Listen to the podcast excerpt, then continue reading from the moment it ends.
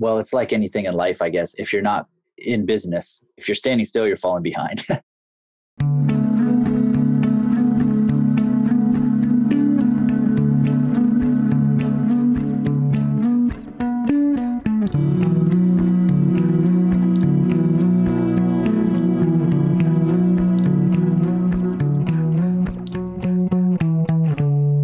Welcome to the Nutka Sound Podcast. I'm your host, Nemanja Kolaya, a professional sound engineer, audio editor, and podcast producer, and a CEO and founder of Nutka Sound, a professional podcast production facility. Today with me is Todd Hines, head of content production for the Martech podcast, a show where marketing innovators and industry experts discuss their career paths and how they use technology to drive business growth. Okay, Todd, welcome to the show. Thank you so much for being here. it's great to be here, Nemanja. Thank you so much for having me. Yeah, it's my pleasure. And the first question I'd like to ask is How did you get into podcasting? Can you tell me about that? And what is your first encounter with this magical format? Yes, yes. Well, it was a, an unclear path, indirect path. I kind of stumbled upon the world of podcasting. Let me start with your second question. You know, I was relatively a latecomer to the podcasting world as far as just being a listener. But I remember when Serial was first published and one of the first major podcasts, and I was working with a group of people who were really into it and would come into work and talking about how they had listened to Serial on their commute in. And for whatever reason, you know, being busy with work or other things, I never actually listened to Serial, but I, I absolutely felt the energy and the buzz. And that's kind of put podcasting on the radar for me. And then one of my favorites. So for a long time, I would maybe listen to a show here and there, but never really, you know, subscribed or listened on a regular basis to any podcast until I found Joe Rogan. Oh, yeah. So I'm I'm gonna be uh, I'm, that was pretty much you know one of the most major podcasts and someone who I listened to Naval, who's a, an angel investor. That interview with Naval and Joe Rogan was really great. So that kind of you know inspired me to listen to Joe Rogan, his style, and the people that he has on his show. He's a great listener and asks great questions. And then rewinding, I guess. So how I came to work in podcasting is I was working with someone who was vice president of marketing at a startup we worked together called Rinse based in San Francisco. And we both left the company. And afterwards, Ben started a marketing consultancy. And I was helping him with various projects. And he decided to roll out a podcast as a way to grow the audience, really find clients that might benefit from his consultancy. So we started the podcast just as a way to find people that might want Ben's help. And the podcast just took off and it started to grow and become its own thing. And so I started focusing the vast majority of my energy on helping build up that podcast, the Martech podcast. Yeah, that's great. Uh, I mean, uh, while you were talking, I got a sense of, you know, destiny or something getting its hands dirty. Yeah, yeah, that's right, man. That's a strong word, but yeah, I'll go with that. Absolutely. Yeah. Okay, so the words I quite often see together are actually the word marketing and podcast. And it seems that the marketers were kind of the innovators when it comes to adapting podcast technology. Do you think that's true? And if so, what makes the podcast an ideal format for marketing purposes? Mm, yeah, great question. You know, I haven't thought a lot about this really in depth. However, one thing I can say that I've perceived is there's a special connection in the medium between a, podcast host and an audience that is not really found in other channels. And uh, specifically for marketers, one of the first things that are asked is who is my audience and then how am I helping them? What's my value proposition and who exactly do I see I can add the most value to? And so, as far as connecting with an audience and engaging, podcasting is really special. And so, it's a very unique format. And so, that's, you know, I think as far as my experience and what I've found so far, I think that's the, the best thing I could say. Yeah, I totally agree. In my perspective, I see the podcast not simply as a medium, but as an intimate format in a way that it approaches the potential listener or the potential customer, if looking from a company's perspective, for example, and basically addresses them directly. What do you think is responsible for that feeling of intimacy between the listener and the host? Hmm. The conversational nature of podcasts, I think, can put a listener at ease and help a listener to feel like they are sitting in the same room and maybe a fly on the wall.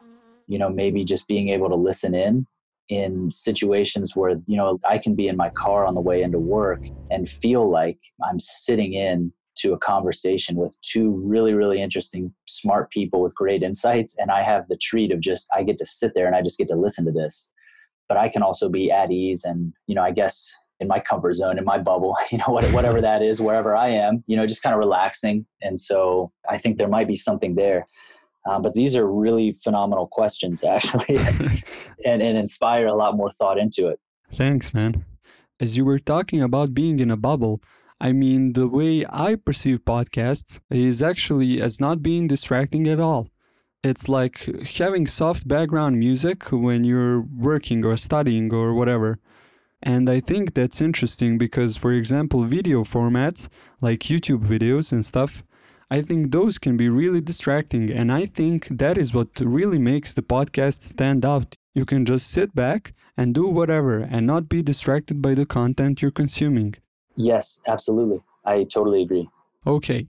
Would you say the podcasting content is compatible with social media? even though sites like uh, Instagram are primarily based on the visual experiences, and in this case, I'm talking about the audio only content. Do you think that it affects in some way or takes away from the listener's experience? I think it has potential to feel like at times trying to fit a square peg into a round hole, possibly. Where you mentioned Instagram, which is very visual. And then if you want to promote a podcast, which is based on audio, and you're it could maybe feel forced or at, at first glance maybe not totally compatible but I'd love to share a technique that Ben came up with that we've been using on the Martech podcast that kind of marries the two in a, in a, in a pretty cool way. And we refer to them as headliners. And what we do is we take an image and we overlay, we essentially automate over this image moving sound waves, as simple as it sounds, with a caption bar underneath. And so we're actually creating these 20 second snippets these audio snippets headliners and so we have the guest image in the you know the show's graphics yeah. as a static image and then over that sound waves as the audio is playing with a running closed caption and that's a pretty cool way to present some audio visual and you know video even so it's pretty cool yeah, that's pretty amazing. I've actually heard of people using them, and as far as I know, they're referred to as the audiograms. Ah. But I do think that is a really interesting way to sum up the idea of an episode. And you are right, it uh, really does tap into the visual experience that the sites like Instagram are providing. And speaking of which, in your opinion, what are some of the best tools for marketing a podcast? I think for us in being in business, LinkedIn has been really great. And Ben, going into this, had a pretty large network of other marketers. And so he was able to use LinkedIn to directly promote to his existing network this podcast, which being a marketer before he started this podcast, and so having already a lot of marketers in that network through LinkedIn just made sense. And because he was making a marketing and technology podcast. So that's been really great for our show, LinkedIn. And I think the majority of our organic growth, I think, comes from LinkedIn. So I would say another one that's been successful for us is guesting. Ben has guested on, on other podcasts, and that's been helpful as well. And so he's linked up with other podcasters, and then he'll go on their show. And that's a great way to cross promote and to help share. I mean, both sides win there. Yeah. And there's promotion on, you know, throughout both networks. So that's really great. So other podcast guesting and then other podcast advertising too. There are ways, there's a company now called Choozle that will advertise on other podcasts. I see. They'll essentially take your ad and then feed that into other podcasts. So the thought here is people that are more likely to listen to your podcast that are the people that are already in the habit of listening to podcasts. So it's great to identify current podcast listeners, find listeners that are already listening to business related podcasts and then put your podcast in front of them because they're an easier person to bring into your audience than someone who's just I've never listened to a podcast or I don't even have a podcast feed set up. So those channels are good as well, just podcast advertising for us. And those are three uh, that we've used pretty well. That makes total sense, to be honest. So we met when you guys hired me through Upwork.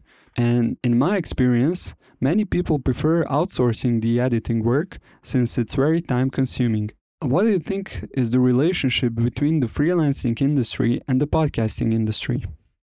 Ooh, I think it's hard for me to imagine building a podcast from the ground up without relying on freelancers and bringing in people who are already highly skilled in a specific area. Mm-hmm. And I couldn't imagine in most places being able to assemble a team of people that are in one geography and bringing all those people together in the same room on a regular basis. It just makes so much sense to work with a team that's located in wherever they are, but has an ability to collaborate online and using platforms like Upwork. It's just, you know, for example, your help with the shows that we've done I can't do that. you know, Ben can't do that. I mean, that that's invaluable. So I think that's necessary. And again, I think just because the chances of being in any geography and just being able to assemble people of that skill set that are in your area, I mean, you know, that would limit podcasts to probably only certain areas, certain cities. Yeah, you're making me blush. oh, yeah. I don't mean to be blowing too much sunshine your way, man. so I heard that Twitter is, for example, allowing all of their employee base to actually go back to working full time at home because of all of the stuff happening with the COVID 19. So, do you think that the future of generally tech related jobs can be dependent on actually staying at home and working full time remotely? Is that the future we're going to see? I think the technology is there. Yeah. I think there are trade offs. So, from a cohesion standpoint, a team morale standpoint, a unity standpoint, and a company culture standpoint, that is difficult. I think one thing that separates companies, a major factor is just what great companies have a great culture generally. So, how companies can figure out how to create that and maintain that while everyone's dispersed, that we'll see how we can innovate around that. But I think that the technology is there. And another piece of that, I think, is the human health and happiness standpoint that we as people and maybe more social people maybe more extroverts more so than others but we crave the interaction and going to a space where you're sharing a space and you're having conversations with people that you're working hard to achieve a specific goal together with them it's important to, be able to share a lunch you know get coffee. So that type of interaction and you cut that off and people are now totally isolated in their homes and it's rough for some people and i think it can be a challenge on mental health if we're not aware. So I, that's just another potential obstacle to look out for yeah totally i mean especially now when the times are so challenging and I think it's even more of a challenge on the mental health than the physical, even though the virus is a big deal and it obviously harmed a lot of people. But I think the bigger effect is going to be on the mental state and the mental health of people being confined to a small space. Definitely. And there's opportunity there that I anticipate companies will figure out how to solve that problem. It's a real problem. Yeah. So I'm excited to see what innovations come out around that. Yeah, totally. Do you think there's a link between scaling a business and scaling the outreach of a podcast? Do you see any similarities between the two? Absolutely. Absolutely. Depending on, so there are different ways that a podcast can be monetized. So either you're serving ads to your audience on that podcast, could be one major way. Another could be like a top of the funnel type thing where you're actually, the goal of the podcast isn't to serve ads it's just to bring people in and then let people know what kind of value that you can offer. But the podcast is just the means by which you can bring people in. But in either case, I think scaling is necessary. A static audience, well, it's like anything in life, I guess. If you're not in business, if you're standing still, you're falling behind. so I think if in podcasting, if you're not actively looking to expand your audience and find more people who you believe can benefit from what you're providing, then I think you're falling behind. Wow, what a beautiful answer to my mediocre mm. question. I'm glad it, it came out well. okay, what do you think makes for an entertaining content regardless of the format? I think conversations generally are easy to follow and are more enjoyable. So when a podcast is a healthy balance of back and forth, as opposed to maybe a lecture style, where it's more one sided. So maybe not so much entertainment, but maybe ease of listening. I think the conversational type of flows, a big factor, I think, is in the quality and the timing. Two separate things the quality and the timing of questions that the host can ask. And I think that's the secret sauce. And I'm just an amateur podcaster here, but as far as I can tell and in my experience, that's what the best thing a host can do is just figure out the timing and the quality of the questions asking and then that brings about a lot of pretty cool content i think. Yeah that's true. Yeah yeah. Yeah i kind of had a follow-up question but you kind of already answered it. But uh, i'm gonna ask because of the context it implies. So i wanted to ask you what makes for an entertaining audio content? And if we look at a comparison between just listening to music and listening to music while watching a video so a music video.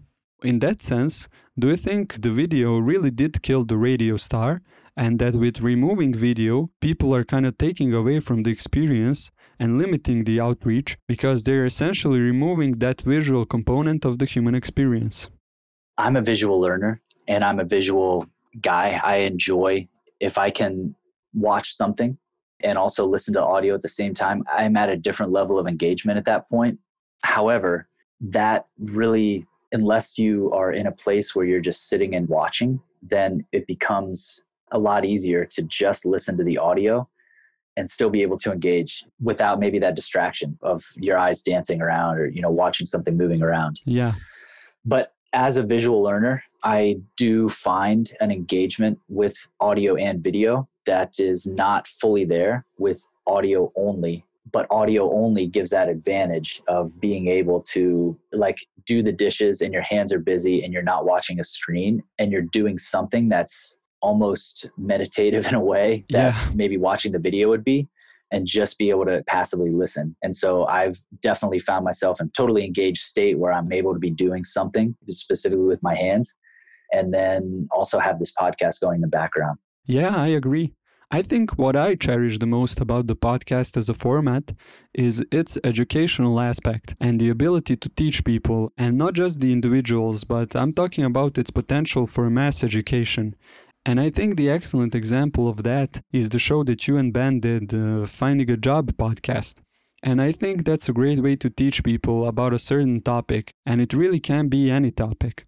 Do you think schools and the general educational system could benefit from using the podcast as a format to incorporate into the studies? I could absolutely see that. And this seems like a, an amazing time to experiment with this for a lot of schools where there are restrictions on gathering in person. Between the written word and the spoken word in podcasting, a blog post, for example, they are maybe a little more concise and structured and the ideas are maybe a little more airtight. If you're just reading something that someone has produced and then edited and tried to make in a really digestible, readable format. But when you're listening into a conversation about that same topic, there can be more nuance, there can be more context, there can be stories. You know, you'll go off on a quick story that's kind of related, but maybe wouldn't make its way into a space where you're trying to optimize every word and be very concise and more structured in like a written form, you know, blog post type form. So mm-hmm. there's a lot of value in spoken word and especially in, in conversation between multiple people over a topic. I mean, no doubt there are audio learners who my girlfriend absolutely can just he- hear things and that's how she absorbs that's how she most gets it. So we can think about how education becomes more tailored to specific needs of the learner. That could be so powerful for people who are specifically audio learners to really get so much more from a podcast yeah, I think we generally, as a species, like the whole human population, regardless of the culture and the background, I think we kind of lost the sense of listening. We developed and evolved our speaking abilities while kind of neglecting our listening ability. I've found that it's really easy to speak, but it's really hard to listen. And I think most people do struggle with listening and taking in information.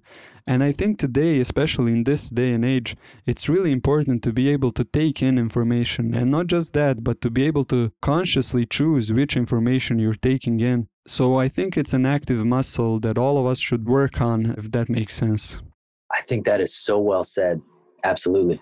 Well, to finish it off, what are some of the shows you enjoy consuming? You already mentioned the Joe Rogan show, but what are some other shows that tickle your imagination? Or better, do you have a guilty pleasure when it comes to podcasting? oh man, that is a good question. Oh gosh. So the last podcast I listened to, I found them in a list of like 2020's best business podcasts. Entrepreneur on Fire, not a guilty pleasure, but that's one that I've listened to multiple times. The Value Bombs. Boom, shake the room. He's got some good hooks there. Jeez, Nemanja, as a guy that has had his own podcast and also works on a podcast, I am pretty bare bones on the content I consume. Gosh, that's about all I have for you, man. Yeah, I mean, to be honest, I don't really spend too much time consuming podcasts in my own free time because I work all the time and I'm knee deep in shows, so I totally yeah. understand where you're coming from. Yeah, yeah. Uh, okay, well, Todd, it's been amazing to have a conversation with you. Thank you so much for taking the time to be a guest on the Nutka Sound podcast. If some of our listeners wanted to reach you and learn more about your past and future projects, where can they do so? You know, the best way is going to be email. It's mr.toddhines, T O D D H I N E S, at gmail.com. Okay, so any last words?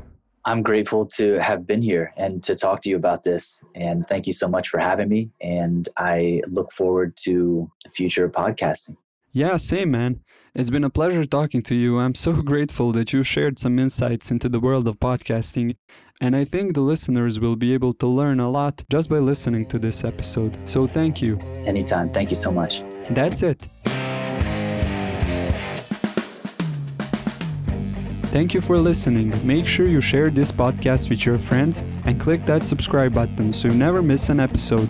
If you have any questions for us or suggestions about a topic we can cover related to the podcasting industry, leave a comment below or send us an email at info at nutkasound.online. Also, make sure to check out our website, podcastproducer.org. Tune in to our next episode where we talk to Sean Haas about his show, Advent of Computing. Peace out.